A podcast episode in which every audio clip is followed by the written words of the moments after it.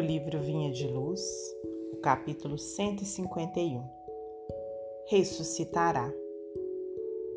Disse-lhe Jesus: Teu irmão há de ressuscitar. Evangelho de João, capítulo 11, versículo 23.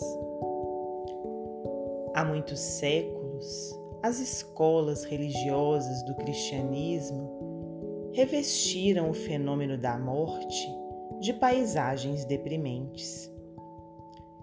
Padres que assumem atitudes hieráticas, ministros que comentam as flagelações do inferno, cadafalcos negros e panos de luto. Que poderia criar tudo isso senão o pavor instintivo e o constrangimento obrigatório? Ninguém nega o sofrimento da separação. Espírito algum se furtará ao plantio da saudade no jardim interior. O próprio Cristo emocionou-se junto ao sepulcro de Lázaro. Entretanto, a comoção do celeste amigo edificava-se na esperança, acordando a fé viva nos companheiros que o ouviam. A promessa dele ao carinho fraternal de Marta é bastante significativa. Teu irmão há de ressuscitar, asseverou o Mestre. Daí a instantes, Lázaro era restituído à experiência terrestre, surpreendendo os observadores do inesperado acontecimento gesto que se transformou em vigoroso símbolo.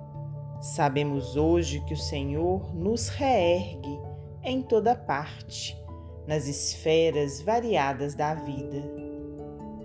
Há ressurreição vitoriosa e sublime nas zonas carnais e nos círculos diferentes que se dilatam ao infinito.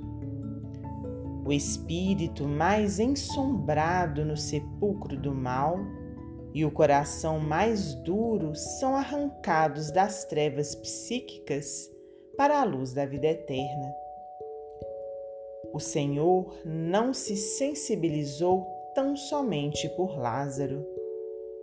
Amigo divino, a sua mão carinhosa se estende a nós todos reponhamos a morte em seu lugar de processo renovador e enchei-vos de confiança no futuro, multiplicando as sementeiras de afeições e serviços santificantes.